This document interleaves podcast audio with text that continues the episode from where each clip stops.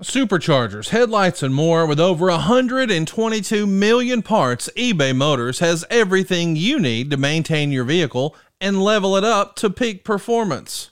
And with eBay Guaranteed Fit, your part is guaranteed to fit your ride every time or your money back. Stay on your A game with all the parts you need at the prices you want. It's easy to bring home huge wins. Keep your ride or die alive at ebaymotors.com. Eligible items only, exclusions apply. See ebaymotors.com. Another day is here, and you're ready for it. What to wear? Check. Breakfast, lunch, and dinner? Check. Planning for what's next and how to save for it? That's where Bank of America can help. For your financial to dos, Bank of America has experts ready to help get you closer to your goals. Get started at one of our local financial centers or 24 7 in our mobile banking app. Find a location near you at bankofamerica.com slash talk to us. What would you like the power to do? Mobile banking requires downloading the app and is only available for select devices. Message and data rates may apply. Bank of America and a member FDIC. Hey, hey, it's Conrad Thompson, and you're listening to DDP Snake Pit. And of course, we couldn't do it without the Hall of Famers themselves. Jake the Snake Roberts, how are you, man? I'm a lovely person sometimes. Sometimes that is true. DDP, what's going on with you, man? Never had a bad day in my life, brother. Plenty of sore ones, but no bad ones.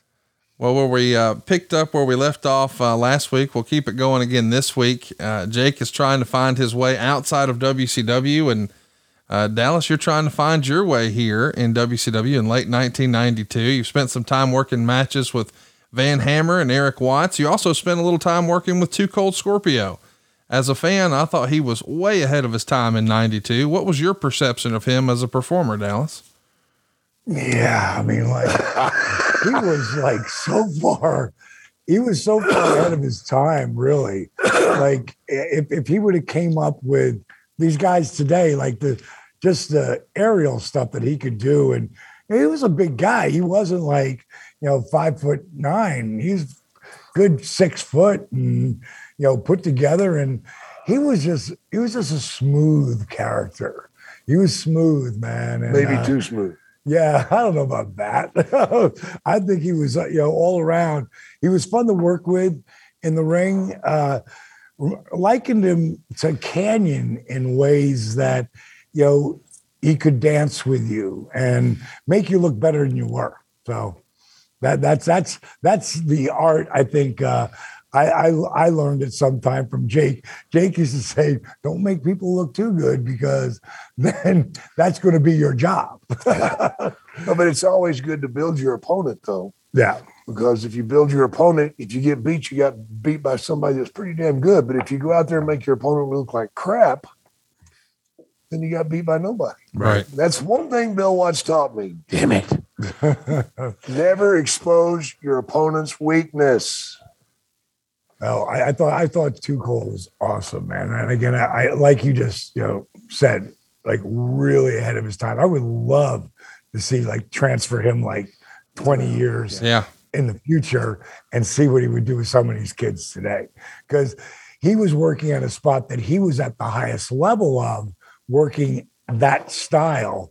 These guys today are doing shit that like I don't I don't know how there's not been 40 broken necks. There's going to be a lot of residual, you know, Yeah. pain. A lot, of, pain. lot of wheelchairs coming. yeah, there's there's a lot of wheelchairs coming because it's just it's just you can't. You're a human being. You know, your body can only take so much. And uh, he again, he I- I'll bet you he's feeling pretty decent though. You know, for a guy because he was a guy who was always stretching out, and I'm sure he found a way to. To, feel the, the weather some of the, the beatings he put his body through. He was a big guy too. You know, a lot of a lot of the guys doing the acrobatic stuff these days are a little smaller, but he was not a, a little man. You know, it's kind of like Rob Van Dam. Yeah. You know, RVD, again, another cat way ahead of his time. And RVD is a solid 230, 235. You know, he's a big guy. And uh, God bless him, he's still out there doing it today. But uh, back then, he was, uh, you know, he was really put together. And when you got hit by RVD, you know you got hit by RVD. Uh, you also wound up working with a very young Marcus Alexander Bagwell. We'll talk about Buff another time, but uh, the, er, the, the There- there's a couple of chapters there. oh, God. But the early, the oh. rookie, uh, er, er, Marcus Alexander Bagwell, how was that? I mean, it feels weird from a booking standpoint. You're, you're a new guy yourself and you're working with Van Hammer, a new guy, Eric Watts, a new guy, Marcus Bagwell, a new guy. That had to be a challenge at times. It was, you know, the, the, the, the cool part was we all bonded. So, and I would pretty much take the helm on laying stuff out because I really understood. That's the one thing that Jake really taught me that you could you could go in a match even with me really early, even though I didn't execute it the way it should have been. I was starting to learn the language of how to put a match together for the highs and lows, and it really didn't really hit till I got to Marc Mero. When I got to Marc Mero, then things because we he worked with me again, another guy who was just as green as I was. Um, but that's what really got. But go back to Marcus. Like I can remember Marcus, and we and we talk about it today. Like I can remember like I'm the first guy to ice his body in professional wrestling by I don't know uh, five years of me doing it before anyone else did it, and that's only because there was a trainer. Yeah, we used to laugh at it. Yeah, I, I, I, I fun at it. I, I, Austin when I I just was on his podcast in December, and you know we we talked about like driving down the road drinking a beer because that's what you did back then. But I would have ice bags on both knees and on my back in the beginning. Later, it'd be on both my shoulders too.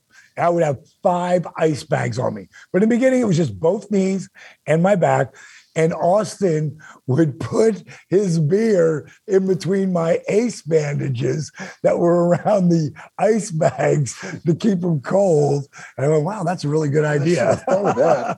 and uh, um, I would say to Buff, I can remember asking him back when he was Marcus, I would go, Marcus, aren't you ever sore? Like, aren't you, don't you ever like feel beat up? You need to ice your body? Nope, nope, feel great feel amazing. Yeah. Of course, I was 36 and he was 22. Right. And at 22, you feel like you're indestructible, you know, and you can keep going out and bumping and bumping and bumping and bumping and bumping. Let's just look at one of the greatest bumpers of all time. I know that wasn't you. Oh, Curt Hennig. Right. Mr. Perfect, who took bumping to a different level he was a young man when he came to WCW and we worked together. I want to say maybe because I was like 40 and I knew I was older than him. I want to say maybe he's 37, 38. And he could still get that good, amazing bump in once in a while, but he couldn't do that shit he did before. I mean, the stuff he could do before, you know, Warrior hit him and he threw himself over the top rope. But if you watch Hennig, and I watch this kind of stuff, when Hennig would go over, his one hand would catch the rope. Mm-hmm. And as he was going down, his other hand would catch the rope. And then the other hand would catch the rope before he hit the ground. Slowing and him down. Just slowing some of that impact down. But for him to be a guy, when when I started to work with him for the belt, I realized like, wow, like this is a guy, another guy I idolized in the ring because he was so amazing. But now, and I'm older than him, we're working together and we're on top and I'm being able to work at the same level as him. And there's some points I think I can even do that better than him. But that was only because he was really, he was more beat up than I was. And, you know, that's uh thing with Marcus. He could you could do anything with Marcus because he was a great athlete. He was one of those kids who, you know, quarterback, running back, or whatever the hell he was in football, but star. Everything yeah. he did, he was a, go- a golden boy. He was a stud. He was a stud. And unfortunately for Marcus, hmm. he could put a lot of heat on himself. you know, heat-seeking missile. But he was smart enough to befriend Sting, who loved him, and Luger. Like, who better to be, you know, associated with as time would go on that would keep a lot of that real heat off of him.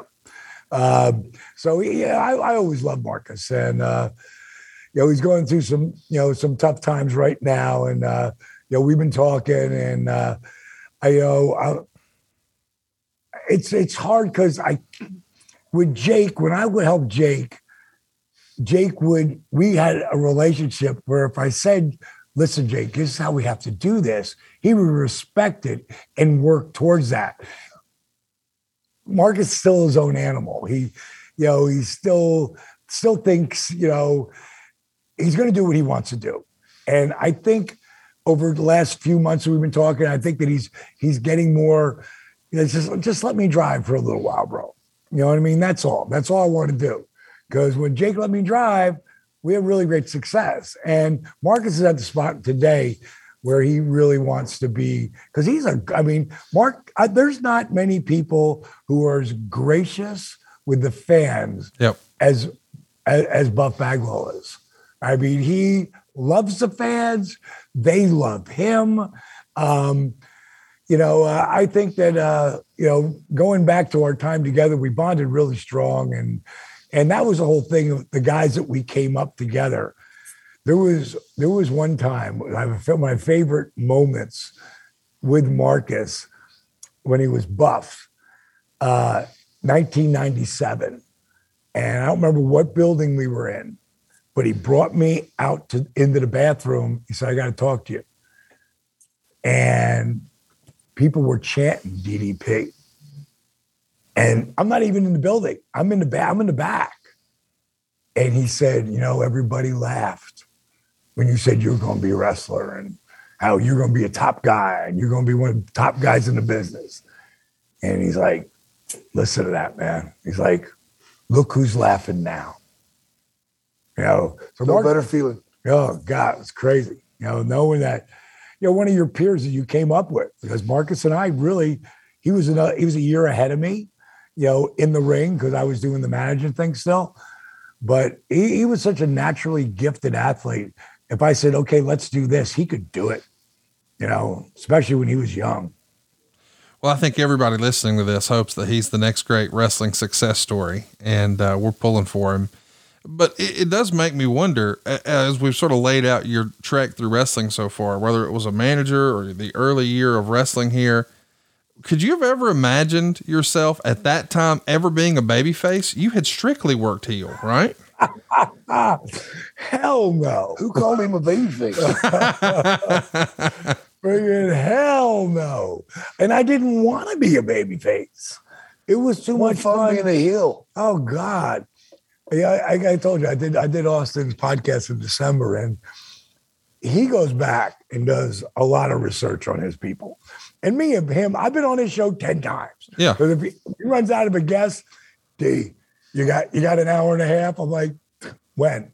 Right, in 10 minutes. I got to get it. All right, let's go. You know, and I always pop on. So we've talked about everything.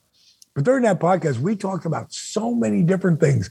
And one of the things, he went back to the AWA and he watched me talking smack for Pat Tanaka, Paul Diamond, Madusa Miceli, um, so, um, uh, Colonel De Beers.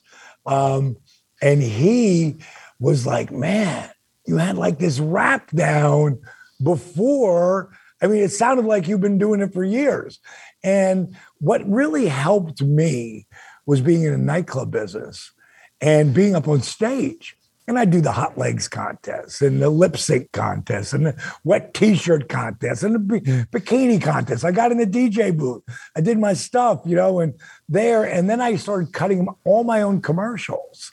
So I could do it 30 second or 60 seconds. So it wasn't that hard just finding this character. Was just figuring out who the hell he was. And as a heel, way easier to get heat than it is to get people to cheer for you. Think about the guys who, even Sting was a heel when he was with Warrior back in the day. But Sting's one of the few guys who've been a babyface the whole damn time. Yeah. Ricky Steamboat, was he ever a heel? I don't think No. so. I No. don't think so. You know that, but those are the only two guys. Because to really understand being a babyface, you have to be a heel. Because you know, like stay down. No, sell. because it doesn't mean anything if you don't sell.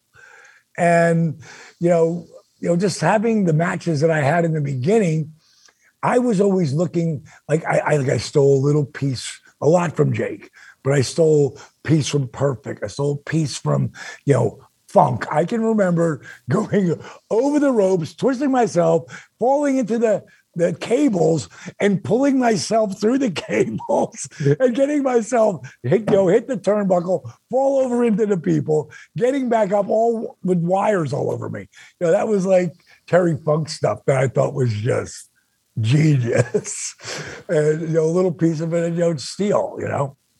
So, Jake, from your perspective, I think most everybody watching this remembers you mostly as a heel, but man, you had a babyface run. You were once tagging with Hogan and Demolition at Survivor Series, and you got to play a little bit of both. But you you chirped up right there. You really preferred playing the heel. What didn't you like about being a babyface? Well, as a babyface, you're expected to do certain things, certain moves, uh, act a certain way, and make yourself available for people. But as a heel, you can go in any direction you want. You know, you can take a different perspective on everything and just go out there and take off. Uh, the people are going to hate you anyway, so go ahead and do it. But you know, you, you talked about Survivor Series. Would you like to hear a good story on Survivor Series? Love to. I want to. All right, all right. You know, Survivor Series is a big deal because you got the partners, right? Well, Vince came to me and he said, Jake, I got this visual. What is it? Hold on, guys. Dallas, You right? doing that eye thing again. Mm, everybody can't see on that. Uh-uh. Let's breathe.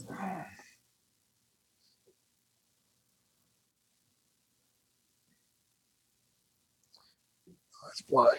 Wind on the side. Yep. Jake's going to see a neuro, neuro, neuro, neuro, neurological Neuro- doctor. Neurologist. Neuro, neurolog, neurologist. I can't say. I that can't do anything right now. Right, just, just chill. Just chill. We can, we can pause. We, Sorry, guys. No, we couldn't- don't sorry. All shit. good, dude. Just breathe, man. Just breathe.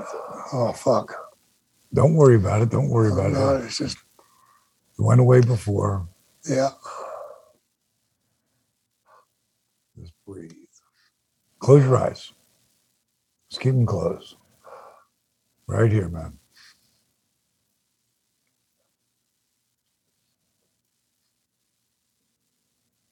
Mm. So can you can you keep the one eye closed and open the other one? Yeah. And you I can can see, see. and you see fine. If I open this one, I can't see from here down. It's coming back now. Okay. Just breathe. Just breathe. And you know, everything comes calms everything down.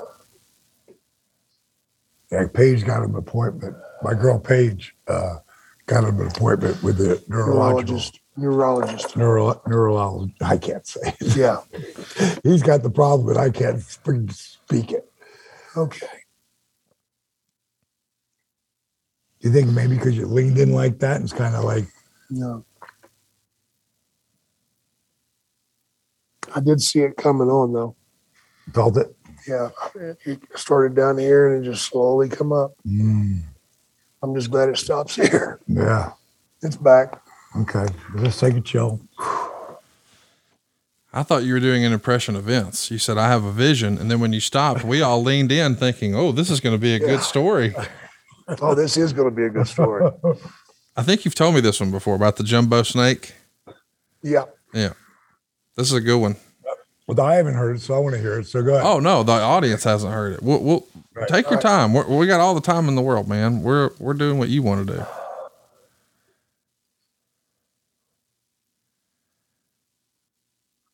Okay, ready. Do you want to tell the old, uh, the, the story you told me once upon a time about the fans chanting DDT when you and Hogan were in the ring too? Oh God. Yeah, the kiss of death. we'll, tell that later. Let's I'll- hit this snake one. I'll I'll throw it to you again, and then you can Okay. just pick it up. All right. So, you know, Survivor Series is such a big thing that WWF, I mean, WWF at the time.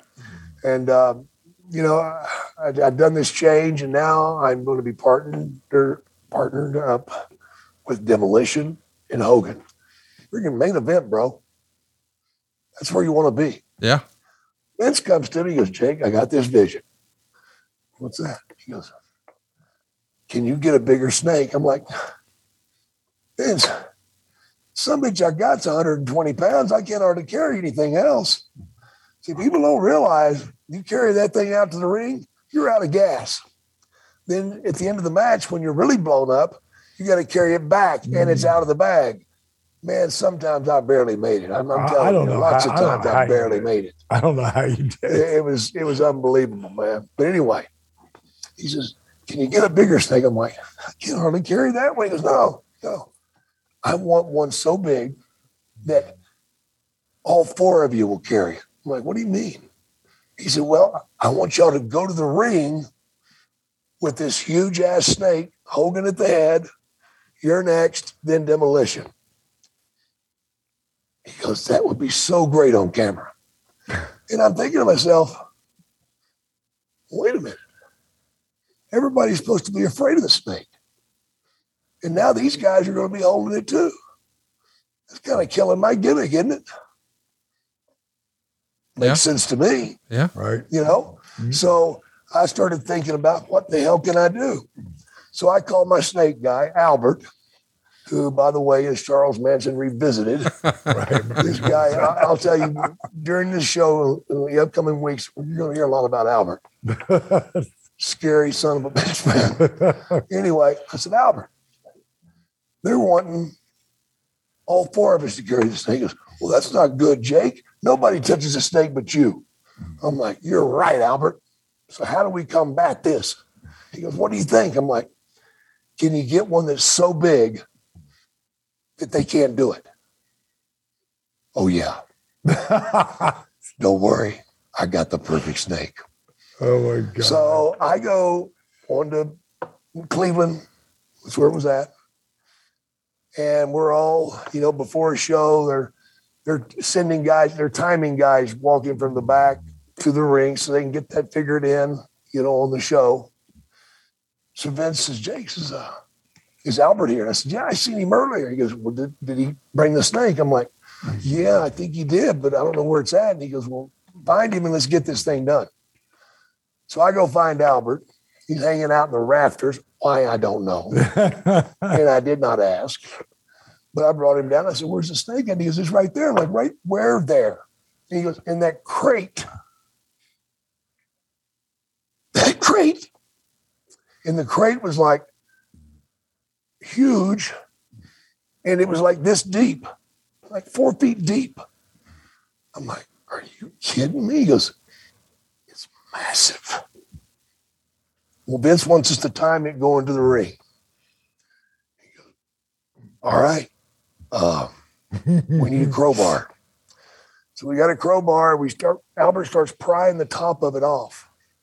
He gets about three fourths of the way around, and all of a sudden, that damn top, which was huge, plywood, two by four enforced, goes flying.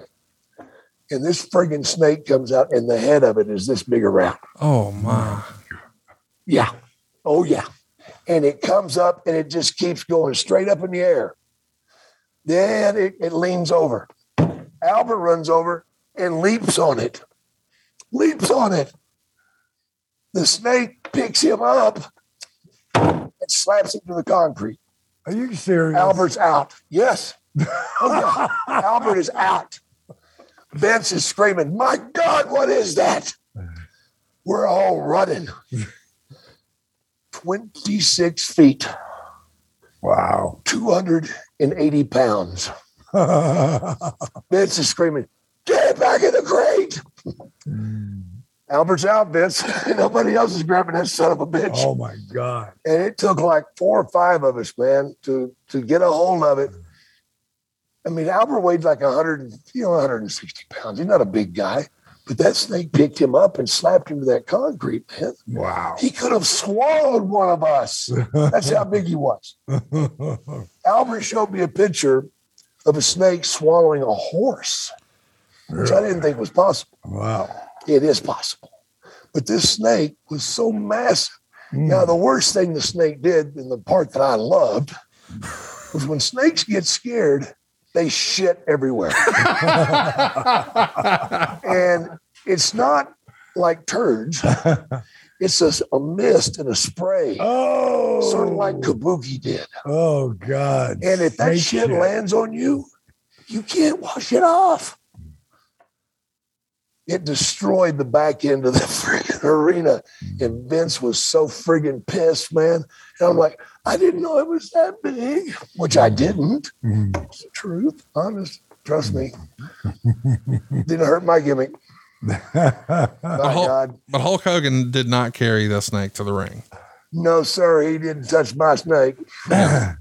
Afford Anything talks about how to avoid common pitfalls, how to refine your mental models, and how to think about how to think. Paula, while certainly you can mess up on a million dollars a year, it is far less likely than it is on $30,000 a year. Right. I would meet wonderful people that were struggling with a budget that was super tight. It was 100% you need to make more money. Make smarter choices and build a better life. Afford anything, wherever you listen. I, I just find it hard to believe that Terry would ever have grabbed a big ass head of a snake. He wouldn't have grabbed that son of a bitch. No, No, I, I- wouldn't I- either. I wouldn't Yeah. grab the head of it. Oh my God. Because when he opened his mouth, man, it was like this. You know, and you're seeing like rows of teeth and these weird looking things in there. I ain't going in there. Mm, Way in hell. that's a great But story. sometimes you got to protect your gimmick, folks, yeah. At any cost. And it's more fun to be the heel, especially if you're the snake Yes, sir. man. It's a great time being the heel, unless, unless you're wrestling Hogan.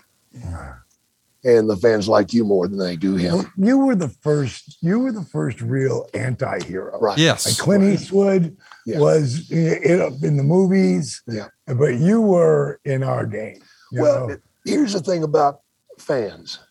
They kids love the fact that mom and dad cringed when that damn snake came out.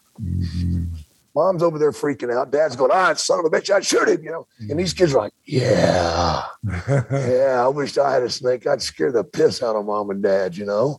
And I don't know how many times that happened, but uh, you know, whenever I got the opportunity to, to go with Hogan, man, oh my God, Phoenix, Arizona, we're going to do a snake pit, and uh, Was that 87 maybe, you think? yeah, something like that. Okay. I can't, brother, I can't remember. I ain't gonna bullshit you. Sure. I can remember what happened. Yeah. It wasn't good.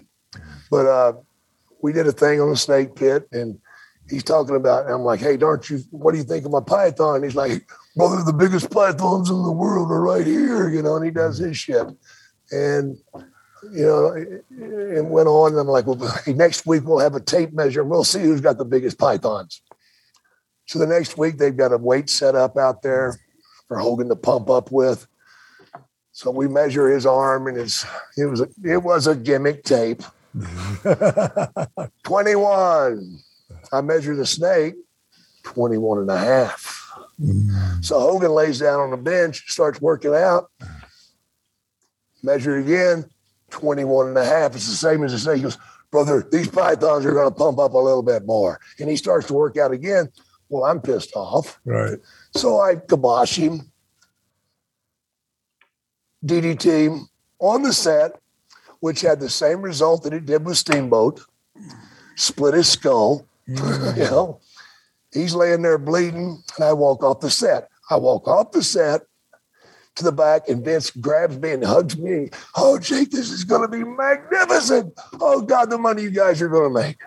Right. And I'm sitting there going, finally, finally, my dream, man. It's happening. God, thank you, Jesus. Oh my God, it's ha- I'm pissing myself. I'm so happy.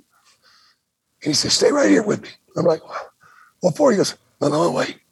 He said, the people, they'll start chanting, Hulk, Hulk, Hulk. and he's going to come to his feet. He'll rip his t-shirt off and he'll scream, beat his chest. He'll come looking for you. And we're mm. talking about going straight to the bank with all this. Jake, thank you. And he shakes my hand. We stand there. And we stand there. Then Ben starts to look around like, what the hell's going on? He looks out. Hogan's waiting for the people to start chanting. The people did. They started chanting DDT, DDT. And Vince went, You're screwed. Okay, what Can't do you mean a I'm screwed? He goes, That's not what we want. Right.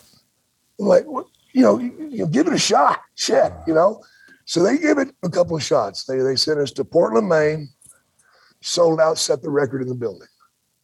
Went to Montreal, sold out, in which it hadn't been sold out in years there before. Sold it out, turned them away. Now these are no cameras, right? No cameras. Right. Okay. And here's what happened in the matches. DDT, DDT. Then mm. says, that's it. No more. What do you mean no more? We're sold out. We turn away people. He goes, I don't give a damn. That's not what it's about. How much better can you get than a sellout? But the WWE didn't care about sellouts. It's all about marketing. Yeah. That's where the money's at. Vince used to say he didn't give a shit how many people came to the building because the marketing's where he makes his money. And that was it. They cut that program right then and there. And then they decided, well, we can't have Jake as a babyface. We got to turn him back heel. And they did what I considered impossible, but it's not, where you change two people at the same time. Hmm. When Honky Tonk hit me with that guitar, he was a baby face. I was the heel. He hit me with a guitar, he turned heel, and I became a baby face at the same time, which is just, it's crazy. It's crazy. How do you do that? By selling and keeping people's emotions tied to that character. The snake thing has made me so much money. I, I might have been a, a pretty damn good wrestler. I might have been great on the interviews. But that damn snake made my career. Hmm. It made my career. Without That, that that snake, the DDT. that the DDT was Yeah. great. That snake still keeps me out there selling product Yeah. because that snake is, is something those kids identify with Sure. and mom and dad squirm. Now, who out there does not want to scare the shit out of their parents? We all did for one reason or another. Mm. The fans, I just want you to know how bad you effed me. And he, You He's still- cost me money. he still hasn't dropped an F bomb You yet. call me millions, you fucking asshole. There, there it is. You cost me millions. Thank you for costing me millions because I'd have blown that on drugs too. yeah, right. No, You God bless would. you, fans. You wouldn't be But here. damn it, you screwed the shit out of me more than that Bill Watts ever thought about doing. Specifically, the fans in Tucson, Arizona. In my research, I found this taping happened on December 10th, 1986. There were four episodes of Wrestling Challenged recorded that day, and they aired on December 21st, December 28th, January 4th, and January 11th. Mysteriously, all of those episodes had a snake pit except January 4th. Who was the guest that day? Hulk Hogan. And no one can explain why that footage was never seen, but now you know the real story. So That's it. It was shown in two markets. That's that's the kind of stuff you're going to be uh, find out listening to DDP. Hey, you know what I'm surprised about, man? At least I hit the right state. Maybe not the right city. you hit the right I state. said Phoenix, but I did get the right state. So I'm getting closer. That's good. That's good. That's progress, folks. It is indeed. Uh, let's talk about some progress. Uh, going back to you, Dallas, we talked a little bit about how when Jake's gone from WCW, you're going to start to be in a tag team, the Vegas Connection, you and Vinny Vegas.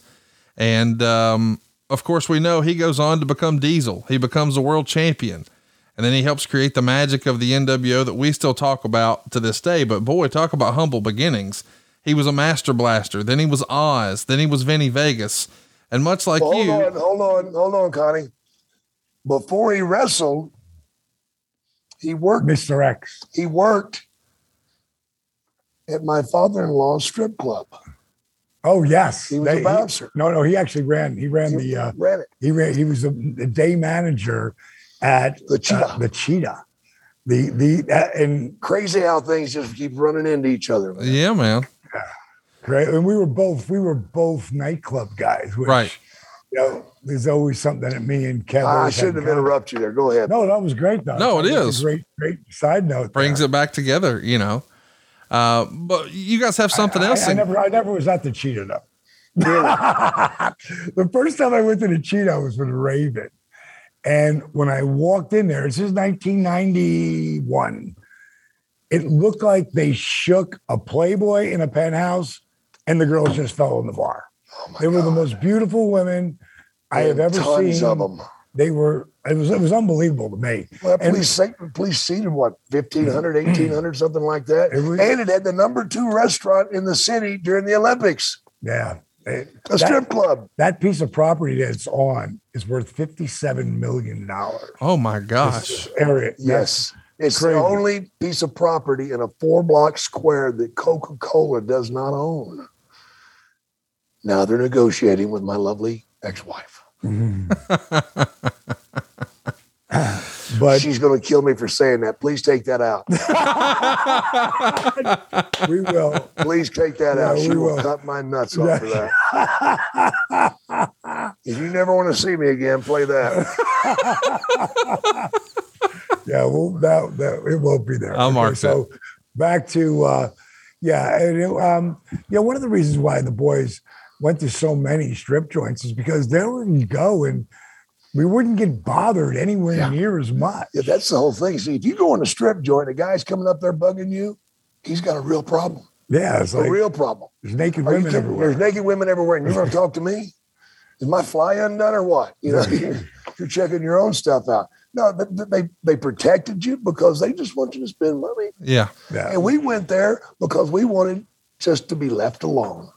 just chill out. You know, Not that we were ever left alone. Yeah. well, that's a different Well, story. well, Jake, I've heard a lot of wrestlers over the years sort of equate uh, stand up comedians, um, female adult stage artists, if you will, and professional wrestlers. They have sort of a similar lifestyle, right? You're working clubs, you're yeah. trying to portray a gimmick, you're trying to get over, you're trying to, you know, generate some revenue, tell a story, right? And you're not really that person. Right.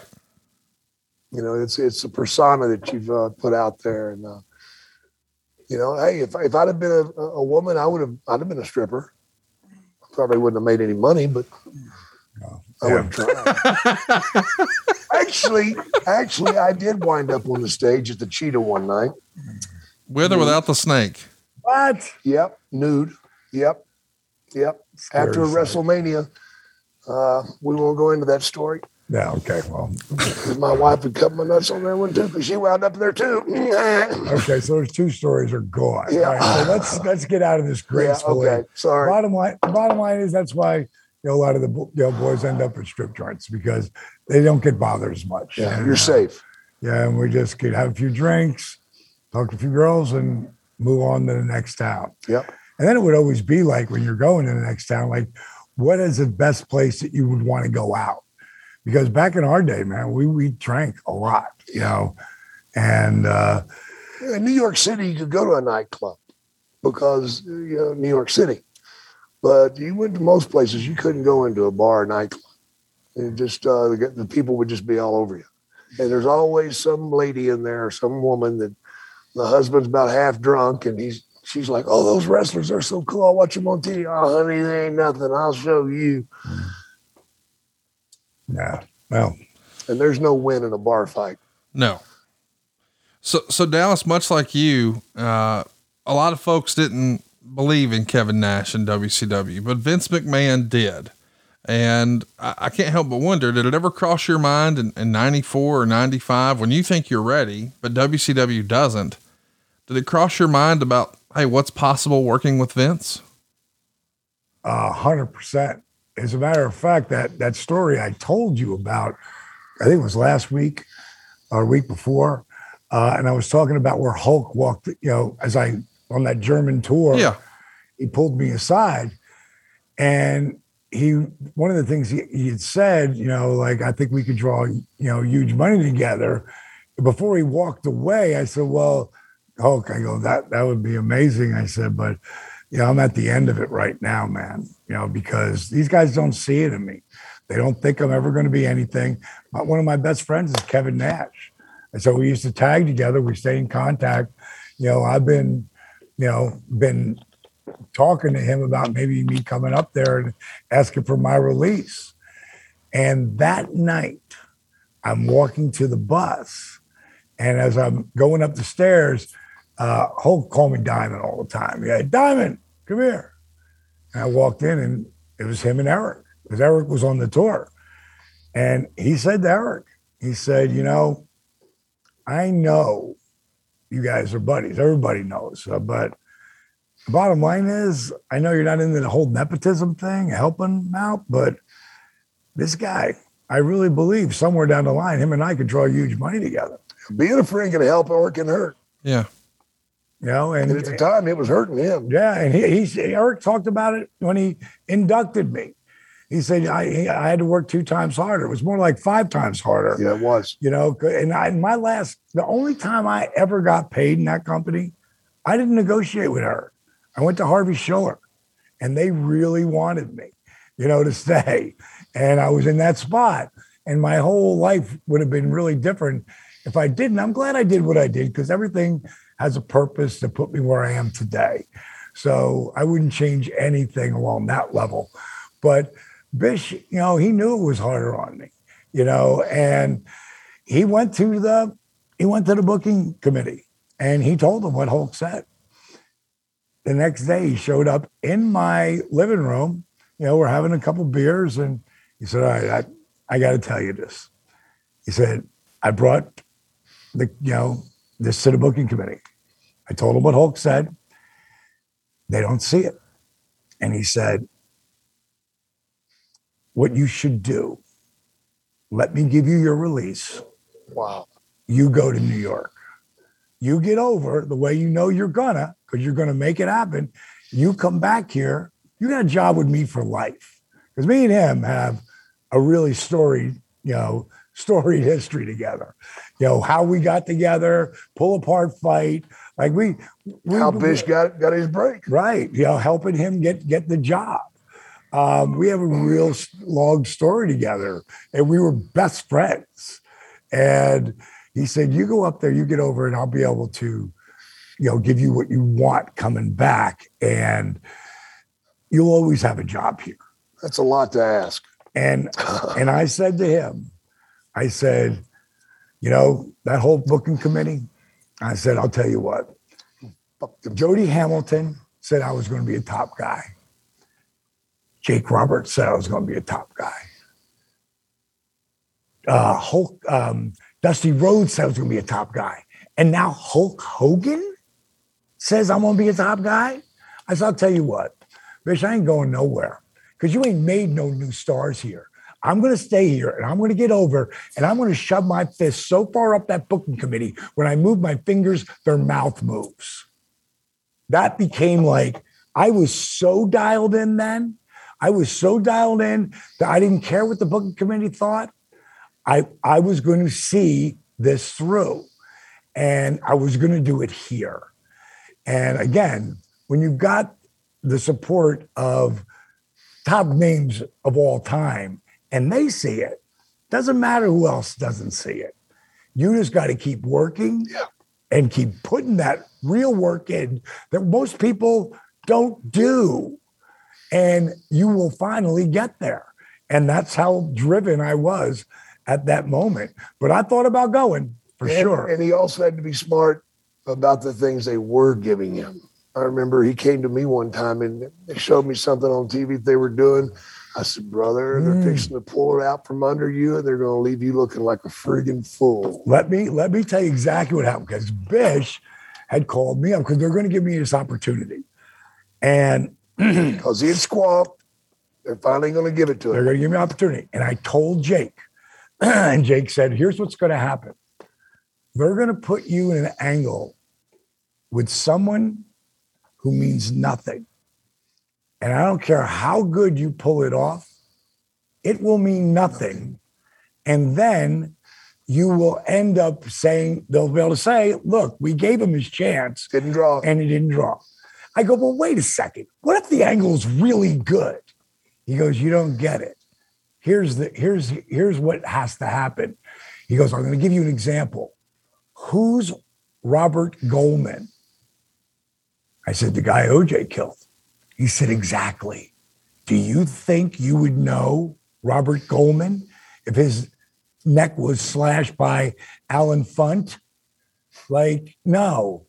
It had to be someone really big, someone who's really over. And OJ is that guy. So you're going to know everything that happened around OJ. You've got to be, it's got to be someone who means something. And if you take it back to where did it all happen with the NWO? And that's all my idea of me dropping, put getting asking them to put the shirt on and me telling them, what? You two guys, you're like my boys. And what happened? You're asking me now, number six? What happened to number three or four? Disrespect. You know, you now you want me? How about no? And and I said to Kev originally when I brought it to him, I said, and you do just like you do. If you told me you wanted me to do something, and I, you know, had an attitude because my nose was turned the wrong way, you would say, "Oh, let Dally, he'll get over it." You know, he'll, get over it. And then I had him come back again. I said, and then the third time I put the shirt on. Friggin', you know, you turn your back, we hug. I friggin' Scott Hall high fives me when he pulls away.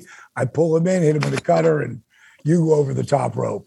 I take off through the people. Actually, it was Eric Bischoff's idea that I took off through the people. That was First time. brilliant.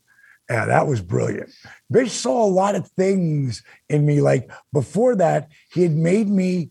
I had so many gimmicks. I was doing them all at the same time, spitting the gum. Good God. Yeah, I mean everything, and trying to find out who this guy was.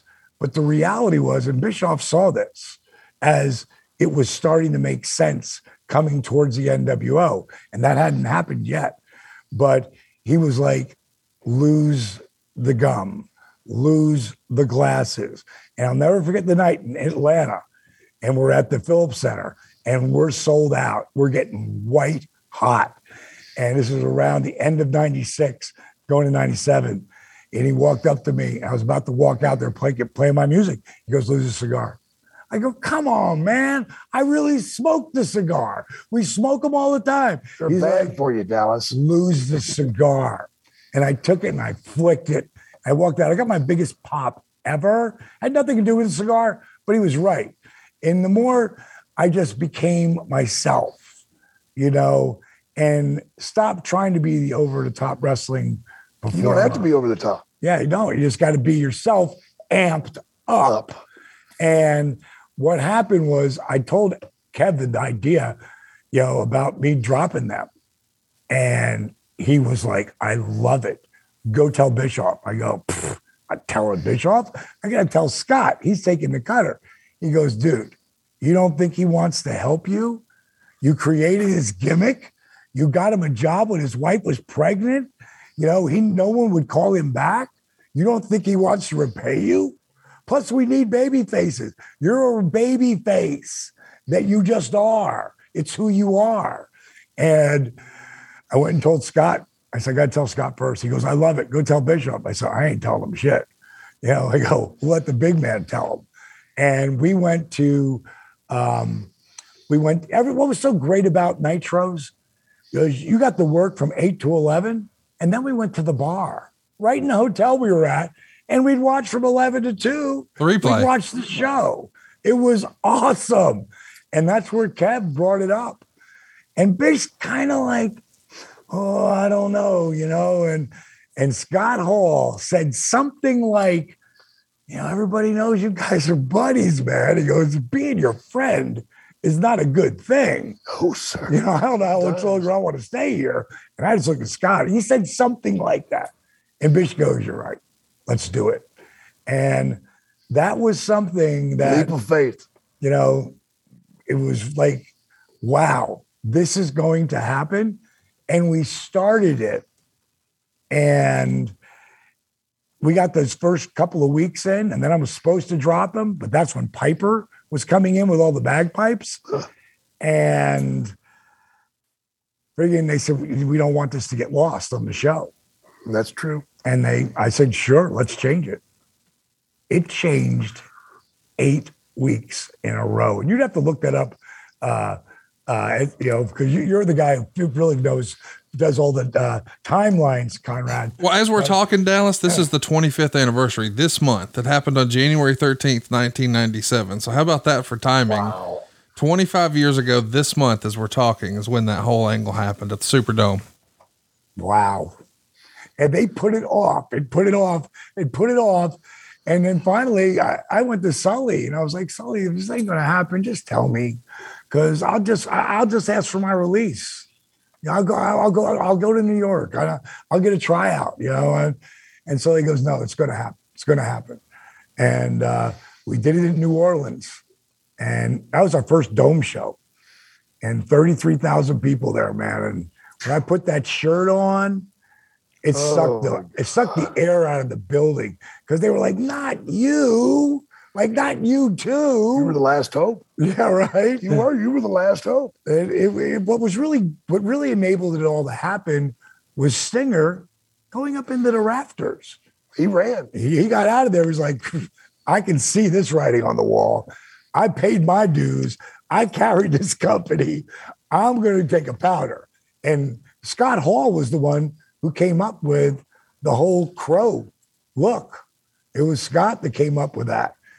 And uh, man, when I dropped those guys, man, that that's that that put me on a rocket and like something that I couldn't have foreseen. And then Randy wanting to work with me, that's that changed my life. 97 was your year, man. It Can really you tell was. them how you felt that moment when you dropped him? And the crowd pops and erupts. Oh. I feel like I run through a brick wall. Yeah. I mean the the adrenaline of that. And Scott wanted to do it. You know, it was Oh yeah, those, those guys, done, they've been man. beating up people for a year and a half. Everybody. spray painting them, doing all sorts of shit. to 'em. Everybody. And I knew I, I would be getting my ass kicked moving forward. But that moment was great. And I just turned how I talked to the people to the NWO. That's it. He didn't change. I didn't change. See, that's the key. That's the key right there. When you're a heel and you turn babyface, don't change what you do or who you are. Just direct it to the other party and not the fans. I can give you, I mean, I love the guy to death, but Lex Luger, God bless you, son. One week he would go down to the ring and he'd be snarling and looking at people. They had turned him babyface, and the next week he's running the ring high fiving people. Killed it. Well, he still got over, but not Still like, got, a, but not like he should have. yeah, he was he was he was a juggernaut. Oh yeah, he was he was awesome, but you don't change who you are. You just redi- redirect what you're doing to the people, to the other person. That's all you do. You still go out there and pull the hair or kick a guy or throw a snake on him or whatever, because the people want to see you take that guy and direct it to the these others and Right. make them suffer. Austin, same thing. Austin didn't change Yeah. at all. None. That's right. You can't. If you do, you you you've wasted it. You've wasted it. Well, Dallas, your story is uh, really one of perseverance. And when we go back to, you know, after seeing Jake's WCW run come to an end in 92, yours did too. But really, nobody talks about that. I think you were working with the what would become the Godwins, and you tore your rotator cuff, and you found yourself oh, God. out of a job. Tell us how that happened. got it was you know working with the Godwins and Tex Slazenger, I knew from when I worked with Dusty in Florida Championship Wrestling. So and him with and uh with uh Sweet guy. yeah, great guy. Him in uh Shanghai. Shanghai. And Shanghai was six six, 300 plus pounds and thick, like a, you know, like just corn fed, strong boy. And what I had done, uh, the finish was supposed to be a four way, and I threw him into the ropes and I went to give him an elbow. And I laid in with those big some bitches. And what happened is when Shanghai came off, he didn't come off. He came here, hit the rope, but I think I was too close when I hit him. So when he came off, his shoulder was forward, and I went to blast him, and it was like someone shot me in the shoulder. I, I, I the only thing I could, could equate it to, I broke my shoulder. You know, I went down, and I Oh. was dying. Unbelievable. And thing. I just I go Shanghai broke my shoulder, bro. Don't touch me. Tag in Tex. And I started rolling the cab. I go, don't come back. Don't come back to me. I broke my shoulder. I pull myself up on the ropes, and here comes Tex. and he's running as fast as he can run, that 300 pound body. And he hit me. I'm going, no. I got hit. I go to the floor. Oh, Oh, my God. God. Kevin does a job. Friggin', he comes out, picks me up, carries me. He goes, You really hurt, aren't you? I go, Ugh. really hurt. So I go to the back, and Mick Foley is working with us still. And Cactus, as I always like to call him, comes up to me. He goes, You're hurt. I go, Really hurt? He goes, he goes, Let me see you move your arm. That was it. It's all I could do. He goes, You tore your rotator cuff. I go, No. He goes, Yeah, That's you your, you tore your rotator cuff. So I was saying before, Grizz was his dad. He drove me back to Atlanta. It was two agents on a deal. He drove me, just being in the car hurt. It was like so painful. I go to see the doctors. The doctors look at me. Then they bring in two more doctors. They look at me and they go, We think you got a bone bruise. I go, Shit. A bone bruise? Yeah, we want you to go get the, the, the dye in your shoulder. Oh, that feels good. So I go and I get that x-ray. They come back to go, yeah, you got a bone bruise. So should be okay in about 10 days. Seven days, I can't move my arm. Oh, I'm down the gym, I'm at Lex's gym and I'm on the stair on the stairmaster. You know, at least I gotta keep keep my cardio going and whatever. And I told Lex, and he was like, dude, go see Dr. Bill Armstrong. I go see Dr. Bill Armstrong. He looks at it, he goes, You tore your rotator cuff. I go, That's what Cactus Jack said. So, He's a great doctor. guy. uh, so I literally, you know, I went down because I want to get fixed as soon as possible, but if I'm not going to be fixed by the time my contract's up. Do you remember And what town that was in? Was that in Hartselle, Alabama? Yes, it was in Alabama. And when you say Hartsville, I wouldn't have remembered that, but it was in Alabama. I thought it was Ashland, but Hartsville, that sounds right. Hartselle, Alabama had 150 fans in the crowd that night.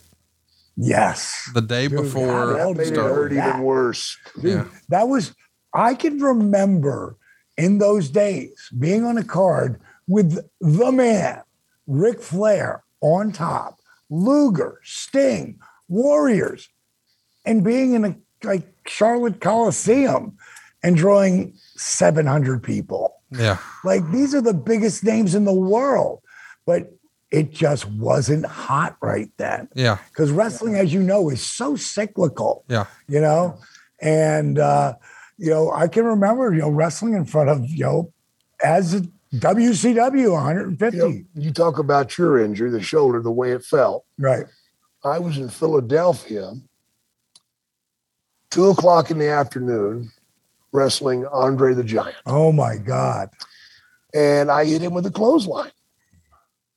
Okay. I ran at him. He stepped in, and when he stepped in, it was a little too far.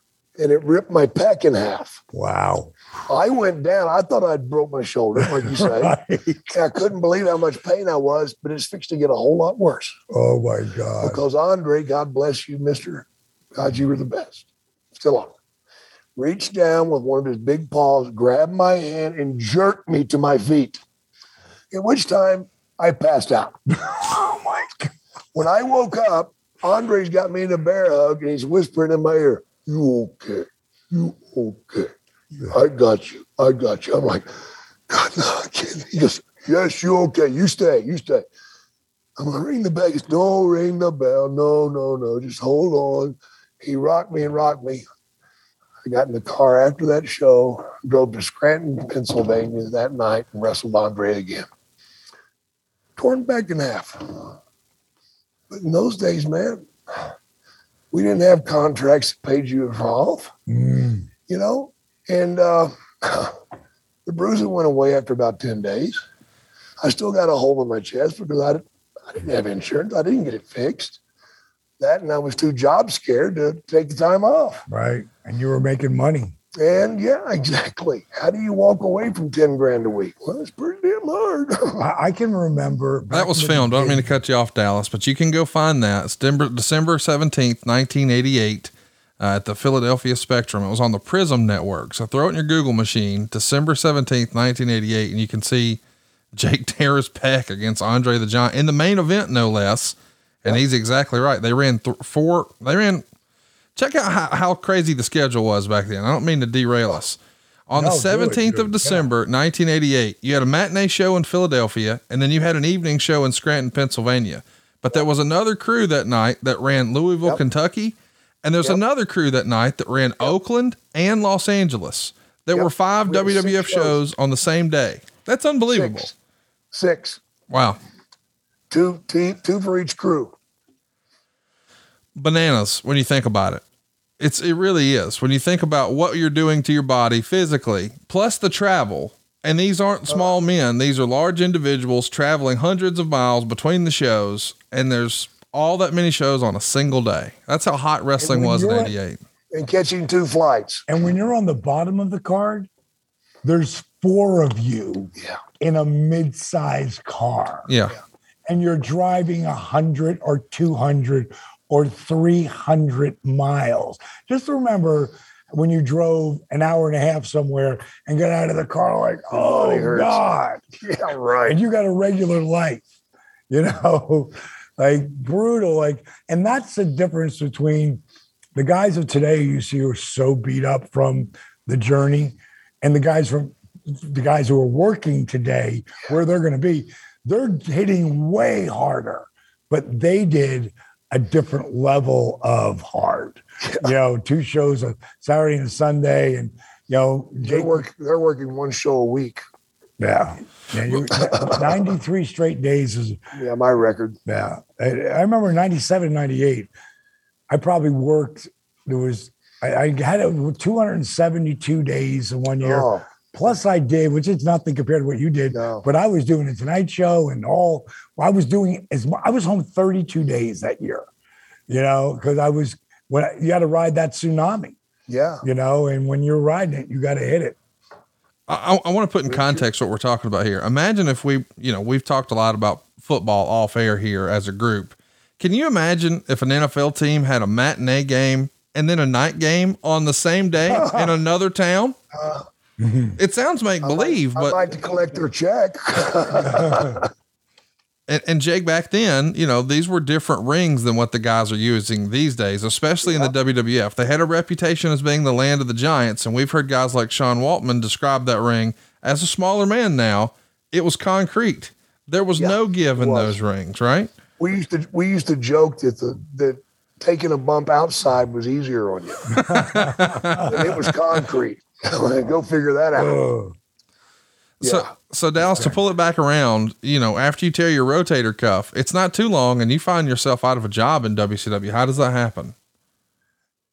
I had to go in to see Bill Watts, and I knew Bill was going to let me go. I mean, I just, you know, I'm 36 years old. You know, I've, I've been working. You're hurt. Yeah. And maybe I've been working six or seven months at that by that time. I'm not exactly sure the timeline, but I know that um, he gonna let me go. And I said to him, I said, uh, I said, listen, Bill, I know you're gonna let me go. Uh, so I'm gonna save you that and tell you that I want my release. And um, I'm gonna, you know, gonna go up and work with uh, Cornette and I'm to work with Jake on the road. Uh, I'm to do independence, and I'm to come back, and you're to want me to come back. And I don't see Bill Watts until he goes into the Hall of Fame. And I am in the green room. And I hear Diamond Dallas Page. And I didn't even recognize Cowboy because he leaned up so much. And he came up and he went, Kid, Oh, and he put me over huge. What I you said you were going to do, you put the work in. He goes, I, I, I got to tell you, I didn't see it coming, but man, you made a believer out of me. And I was like, wow, thanks, Bill. you know, and you know, I, I, I don't have the same relationship that Jake had with him. I didn't really have a good relationship when I was there with him, but afterwards, you know, Cowboy, you know, he was really, you know, we talked and uh, I was okay with him with everything, you know. And plus, I love his son. So. And, and, and we should mention the dream didn't end. You come back December 3rd, 1993 in Dalton, Georgia, of all places. Do you remember who your opponent was that night, Dallas, when you got back with WCW? God, God, no. Maybe this name rings a bell. Scott D'Amore. Oh my God. wow. Scotty, you know, that's I will guarantee you that as young as Scott was then, you know, that I, I, I had a competitive match with him. I guarantee I went out there and and had a, a good match because he was he reminded me a lot of Raven when it came to you know understanding the business. And now look at him. You know, he's he's running Impact, and uh, that's pretty cool, man. Uh, I always I always like Scotty. Good guy. That same taping is where you did that whole fishbowl idea that we talked about a few episodes ago. And right, I, I think right. this episode is really all about your shirt. The shirt you're wearing today says unstoppable. And, and this time of year, you've got something pretty cool going on. The positively unstoppable million dollar challenge. What's going on with that, Dallas? Man, that's something that uh, this is really cool. Yeah, Steve, you came up with this uh, idea off of the book that I wrote a couple years ago, Positively Unstoppable and it was giving people um, a chance to over a year, not even 10 months, from January to the end of October, you could have six months of your best transformation. You start January 1st, it ends uh, June 31st or 30th, whatever the end of June. If you start in February, it ends in July and so forth. And you've got six months to uh, you know, not just change your life, but really teach you how to own your life. And so no one gets in it for the money because you really can win a million bucks. Like third place uh, got last year five thousand, and I couldn't pick. It was only supposed to be first, second, and third. Last year, third place was supposed to get five grand. Second place was supposed to get ten grand, and first place gets twenty five grand guaranteed. But there's a hundred positively unstoppable books. And out of it, you could pull one that's got 25 in it, or it has a million dollars. I couldn't pick three people this year. So I picked six and I added a tie for second and gave them both five grand and a tie for fourth and I gave them both 2,500. So it cost me an ex personally, an extra $10,000 because I couldn't pick, like, I could not have this group of people were so amazing, not just their physical transformation, their mental transformation. Then it came down to what how they documented their journey. And then what they did before and after the contest. Like how did they continue on this journey that they're on? And I tell you, the kid who won last year, uh, well, just won for for this year for for 19 for 2021. Uh, his name is um, uh, Tan. I can't, I can't remember his first name. Brian. Brian Tan. This guy goes from 390 pounds to 220 pounds. Not over six months. He lost 100 pounds going into the contest. Then over the contest, he lost another 60. And then after the contest, he lost another 10. I mean, to see his transformation's unbelievable. But so many of the people who get in this journey, like he didn't get into it to win money. He got into it looking for hope and being a part of this journey that we put people on. And last year we had uh, like five or 6,000 people enter. This year, I'm sure it's going to double that. And we're restructuring everything in the contest because we there's so many of the people who are winners. Yeah. You know, just because they get in it and they they get a part. If you go to positively, Steve, was it positivelyunstoppable.com? Positivelyunstoppable.com. You can see everything there. And if you put the work in, I guarantee you, you just don't change your life. You start owning your life. And it's something we're really proud of. This is our fourth year doing it. So uh, it's been really, really successful all the way around. You know, when you have the opportunity to have people believe in you and have people encourage you and have people cheer you on. It's uh it's crazy what you can do. You know, uh, I gained so much, not just in getting myself sober and clean, but I came a much, much, much different person, you know, and uh, the guy today I love. I love who I've become, man, because I'm I'm kind, I'm thoughtful, gracious. Uh, yeah, me. Crazy. I don't know. You know, just recently got introduced over the last couple of years to my one of my closest people on the planet to me. Uh, like coming out when we got together 20, 30 years ago, whatever the hell it was, God, 35 years ago, you know, different people and we grow and we change. And Jake, as he's going through this journey, has changed me. You know, it made you as you get one of the beautiful things about getting older is you get if you take it in and put the work in, you get more enlightened just to what life is about. yes. You know, and What real life's about. yeah, and, And and what real love is. What real love is. you know, that's that's a beautiful thing. And that's one of the thing, reasons why when you know we came to Conrad, you know, Jake had come to me and said, I, I really want to do a podcast with you. Yeah. I think it would be great. I go, well, the only way we're going to do it is we got to do it with Conrad. And he's like, he goes, yeah, I love Conrad. I said, well, let me see if he's got the time. God, he's got so many damn podcasts. And when I called him and told him, he was like, dude, I love this. He goes, plus, this will be so different Yeah. you know, because we are all about the positive message, you know, and you know, helping people enlighten themselves. Yeah. And that's really when you join a positively unstoppable contest, every single person who puts the work in is winners Yeah. because yeah, that's what you came there for. And some of the people, like two years ago, all four people that ended up, because I couldn't pick three then either, they were like so unbelievably different. And like who they are today and how they help people. And all of a sudden, this dark, dark, dark place you live in isn't so dark.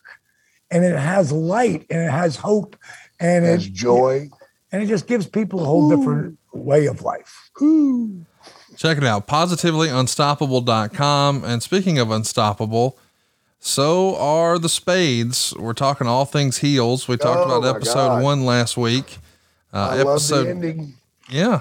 Let's pick it up where we left off. Jake, what'd you think of uh, I kayfabe? love the ending of one. Wait, so before we before, before we say this, if you didn't hear and you want to hear, like if you're not watching the show, if you're not watching Heels on Starz, then go and watch episode one. Come back to this because we're this is where it's a spoiler alert. Yeah. because we're going to talk about what happened in episode one, you know, what we didn't like and what we did like, especially into the finish.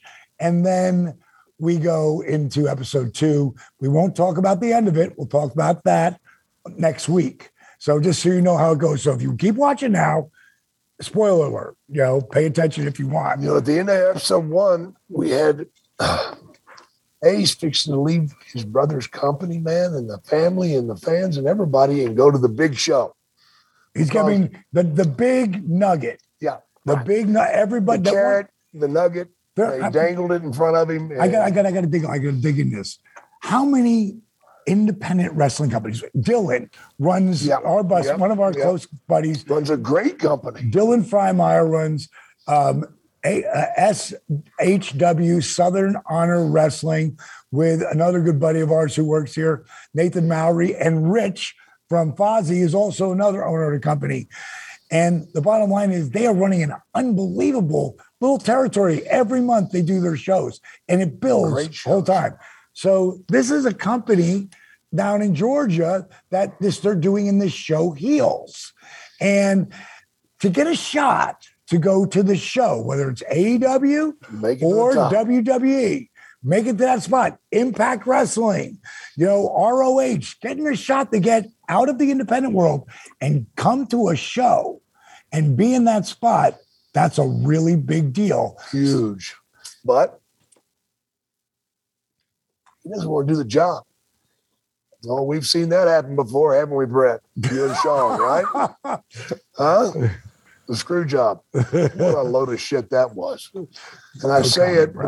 I say it because I love both of those guys, but you cannot let the, the inmates run the asylum.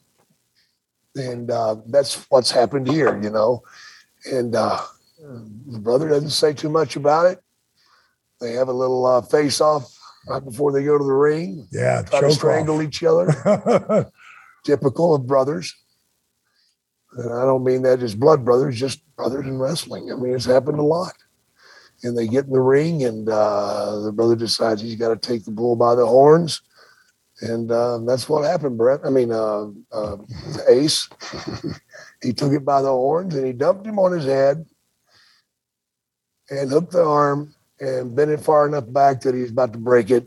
And he had to let it go and left him a crying mess in the middle of the ring, which was hugely humiliating and uh, not a good send off. And that's the way the show ended. I love that ending because, God, how many doors does that open for the next show? Yeah. Well, the next show comes up and we're still dealing with the repercussions of this. The family's up in arms. The people in town are up in arms. They're laughing at Ace. He's being humiliated even more he's ready to end his life basically and uh, you know in real in, in our world you have to trust your opponent man with your life and your body every time you step into that ring. So there's a lot of things that could happen that don't. Not every time. So, but let, in this one it did. So, let so let me give you my opinion on that. You see, I kind of felt different than that, Jake. Like oh i did when when I when I saw Jackson, I'm just using them instead of using their real names, using their character names, just like it would in our world, you know. When when I see Jack and I know, you know, he's got something brewing, like Yeah. he ain't gonna he ain't gonna put his brother over the way he needs to. Now, part of him is he's protecting his brother because he knows that brother ain't ready for the show. no no He is a long way. He's he's he's a he's a crybaby, which is something that really comes out in the end of it. Yeah. And of course, Ludwig is playing uh, a great role. He's a great actor. Um, so he really gets into the into the part there. And when when uh, Jack dumps Ace on his head and then rips the arm back, the ref. I love the ref. The ref, the ref so sold it, man. Like, what are you doing, Jack? Like, just call it, call it. man call it Yeah, man, and do your job. And he calls it, and you know, he goes down, and I could see it hurt. I didn't like the crying, even though that became Yeah. a thing, the crybaby. yeah I didn't buy that because that's a tough son of a bitch kid. yeah He's a hard-headed kid. Now they set it up earlier in the first episode where he talks about he lost a football game when he cried. right Yeah. Well, that's right, because it meant right. so much to him. It's football. Well, they're setting it up for the, the, the next turn or down the road. Yeah. They're doing. A hundred percent, hundred percent. But I still didn't like the fact that he crybabied. And I've been in a ring where they're throwing shit like crazy. Oh, God, Because me I was too. against the NWO many times when they all started just killing me and the shit was flying from Yeah, everywhere. buddy. I would work myself under the turnbuckle. Yep, I just roll just so shit would hit that Yeah, before safe. it hit You gotta be safe, man. yeah, man. I remember working for the clowns, man. I got hit with a fish about that long. Me and Scott Hall. Scott got out of the ring, went out in the crowd, and beat the shit out of the guy. I won the match. the uh the the fact that it crying and that kind of bothered me. I love the comeback punch in the face, and I love how Jack sold it. Yep. I, I, Yep. I like the the people. I thought it was a bit much with the throwing of shit, um, and how they turned on him so quick. Uh, that just shows to show you how fickle fans can be. No. I, I get that too, but I think it would have been 50 50. DDT, DDT. Yeah, you Yeah. I still think it's my opinion. Again, we don't talk about this shit. No. You know, and we both have with different views on certain things. Like I did like the finish that he took him. Uh, I didn't like the fact that he cried, um, but it it set shit up. I love the way they brought them back together, though. Yes, The bar scene. Yeah, right. And what did you like best about the bar scene? I'll tell you Um, the best part about the bar scene was first of all, I think when he walked in there and he let him continue to do what he was doing, Right. being the big brother, while the other guys were calling him out. Yeah. And then once they got done with that, Parking lot. the parking lot, That's the best part. yeah, the best part where they friggin' turn around and go, "You're a piece of shit, just like your old man." And the, the brothers They both reunite and they're coming towards him, but who Boom. saves the day? The girl, baby. The girl. They they got Crystal. That's what I say. She got money, and that and that's you got. She, got over. Yeah, and she can thank that Lita for that Yeah. because Lita's the one who got that over. You know, a million different luchadors have done that Hurricanrana. Lita was the one who get it off Yeah. the top rope Yeah. to the guy on the floor and just crazy stuff. And and and Crystal must have watched that, or Kelly She must have watched that a lot because you know either her or the stunt girl, she looked real good doing it. And uh and that, that right there, I mean, that girl, I looked at her and I say, she's money, man. Oh, yeah, she she's is. She's be beautiful. She's got great energy. Uh, I really like that. So, uh, you have anything else to say about the first episode? yeah. Well, Or you want we'll go in a this, second? this is the second, isn't it? No, About you- about the bar yeah, scene. I want to jump in was the about the bar scene. I like that. Go ahead. What do you think about the bar there's the scene? brother aspect of and everybody who has family members whether it's a brother or sister or whatever when you're kids sometimes you fight like cats and dogs because that's what siblings do but it becomes a deal where hey uh, i can say that to her or i can do that to her but you Oh, can't absolutely, absolutely. and so w- when, when the chips were down even though these guys hate each other they're not on speaking terms the relationship has never been worse that's between us we're not going to let these other strangers water. do- yes Blood absolutely is thicker than water. i like that You're right. We, we are Yeah. we are in the second and, part. and, and uh, there was another thing there that that, that, that Jack and uh, Ace got over, and uh, you know Scott Hall has said it best. Um, I never had a problem in the ring. It's after the match was over right. because when you're in that ring, i- it's a very special place. You, fans, you've never been there, you don't understand it. But I can be in the back, sick as a dog, throwing my guts up, diarrhea going on, whatever. When that bell rings, Right. when I get in that ring, I'm good. Even with my worst hangover, when I'd been up for three or four days doing cocaine, felt like shit, could barely walk. When the bell rang, I would go to the ring, and not only would I put in the time they wanted, I would throw in an extra 15 because I'd punish myself for being such a dumbass. There's something that happens in that ring that just makes you release all your troubles. Let it all go because everything's smooth now. Everything's good now because I have control Mm. of everything. There's there's one of the things in, in episode two that I really loved that Jack and Ace have that moment outside the hospital, and where he talks about, you know, That was it. yeah, Yeah. the same thing you were Yeah. saying right there. that if if if if we ain't wrestlers, like if you We're ain't nothing. doing this, We're not. we're Yeah. we're, we're not who we're, we're we're not who we are. And no matter where you are on any level, whether it's the independent world or the show, you know, it you're becomes a piece. about It becomes a piece of you. Yeah. And you give your body up each Yeah. week. And some of the things I, I like how they uh and interesting, uh, not to give up too much stuff for uh, you know, episode two, uh, but uh the guy Charlie Gully, uh, he's he's a great actor, that dude. Uh, the, the other the other uh, wrestling organization. Yeah, yeah, yeah, yeah, yeah, yeah. yeah. They're starting to build him in there. Like there's a competition thing Yeah. here, and he wants the guys. He wants your best guys. Yeah. you know, he wants to come in and take And that that happens all the time, folks. all the time, all the time. But uh, overall, with two, first of all, I want to say we don't throw anywhere as many f bombs as they, They do on that show. and everybody has got an f bomb, and they're And I didn't get near as much tail as they get on that and show. that's the either. other thing. they ain't afraid to show some getting getting Yeah. busy, yeah. yeah, and Uh, it's classy, you know. But it but Yeah. it's good. They don't they. It's it's the business. It's, I'll tell you the one thing I didn't like what didn't you like? The chick dipping snuff. Yeah, that was I didn't buy that. I didn't buy it. That um, Siska, yeah, that was she. She might have came up with that, or Yeah, that might have been written in. I'd still kiss her. yeah, yeah, she, she, she's a beauty, but uh, I, I ain't buying her putting I that ain't stuff buying in her that. Not, not, not no worm dirt in those lips. No, no. but but overall, I've, uh, we'll give the final of, of what two. I tell you, would the second show is what sell me on this thing. The That's- first one, I was like, this isn't going to be a whole lot of fun watching this every week, but I'm going to do it because we're going to talk about it. They come back in the second show. Now I'm ready to watch.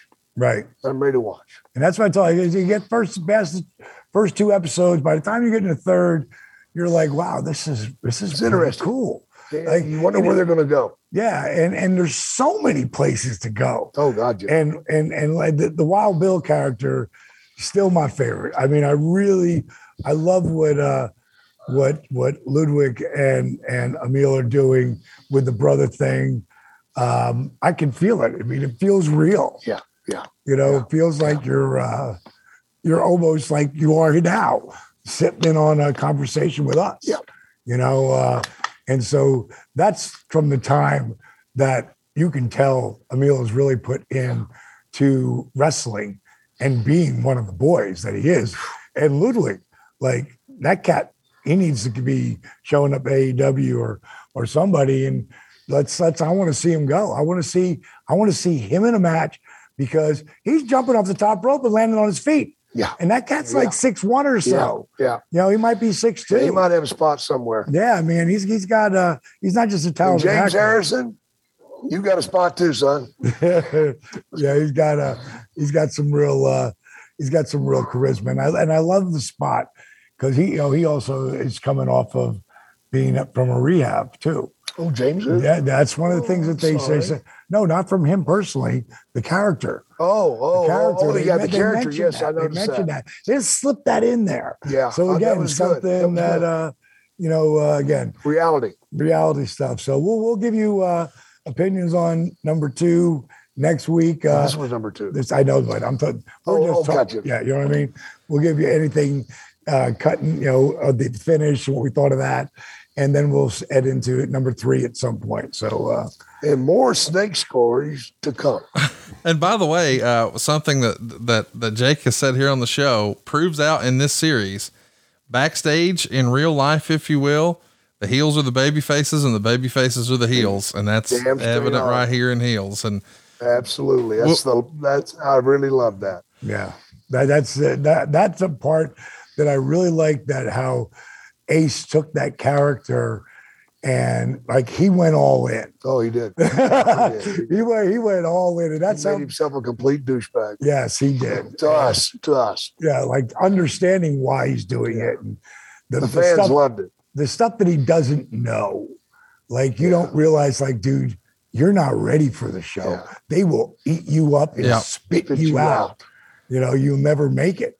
You know, you'll be up and got your shot, and then you're done. Yeah, he'd be slicing his wrist Yeah. So so your brother's or crawling really into a bottle. your brother's really saving you. That's what's happening here. He's Boy, it's really hard to take that though, isn't it? Yeah. Sure. It's tough love. Is what they call that? Yeah. Yeah. We've been there. He did that to me. Well, we hope you guys are digging what we're doing here on DDP Snake Pit. We've had a lot of fun. Hope you hit the subscribe button and tell your friends about what we're doing here. Leave us a five star review if you think we've earned it. Don't forget to check out least. positivelyunstoppable.com. And uh, man, I'm looking forward to next week. Dallas, what are you thinking? We're uh, four episodes in. You having fun so far? No, dude, I love it. I think that you know it's so natural. We're just hanging out. You know, we're here. We're here at the DDP Yoga Performance Center, which isn't. It's is where anything you see, like you know, any kind of vignettes or stuff that's been worked on in AEW, it- it's all filmed here. Like my crew here, man, they're great. Unbelievable. They they like Cody comes here. We were following Cody before there was an all in. You know, we were following him and helping him get the message out about that. You know, when he called out and said they were going to do 10,000 people. Yeah. Think about that. Oh, my God. How many years ago that was and how absurd that comment was. They died laughing. Yeah, and until then Meltzer, happened. thank God that Meltzer called them, you know, and said, "Hey, you know, Cody's a little overzealous. Him and the Bucks, they might, you know, him and Kenny Omega, the Bucks, they might draw four thousand, but ten thousand. And then Cody came right back with, "Hey, I'll take that bet, Dave." He had no idea how he was going to do it, Right. Doesn't matter. you know, but he did it. And not only The that, group they, they did go it. back and they do it three days in a row Yeah. later on. Yeah, crazy man. And now what that company come in, it's you know the WWE is the mecca of wrestling. You think what you want Yeah. about all wrestling, but it's it's it's the granddaddy. But AEW has made its mark and they are God, yeah. for real. And if you watch some of what's happening on Impact today, Impact has definitely elevated their game. Like it's a great time. You know what's great for? The boys. And The girls. is good. Right. It's great for the business. And that's why when me and Jake talked about it, about doing this, and I talked to Connie about it, as far as you know, doing this thing with heels, it's great for the business. Yes. You know, it's great to the business in general. Again, people who love what we do, The Rock got us the most respect ever, you know, by being the guy. And now, like I said before, Cena and Batista and Opportunity. you know Adam Copeland. You know, I mean, the, all these guys. Jake Yeah. Roberts. Jake Roberts, yes. And if you guys haven't seen uh, Peanut Butter Falcon. Falcon. Peanut Butter Falcon, Jake killed it in Peanut Butter Falcon. And uh, we got a lot of really cool things happening coming up this year, and we'll keep you guys abreast of. Uh, keep it. Keep an eye out on Netflix for the Guardians of Justice, which is a very dark superhero series that that I've got coming up too. So uh, here in the first second quarter of uh, 2022. So it's a great time to uh, just to be doing what we're doing, man. And Connie, appreciate you having us on uh, and uh, running the show here. Man, thank you guys for joining us. We're having a lot of fun. I consider myself the first listener, and I can't wait to listen next week. We'll see you right here on DDP Snake Pit.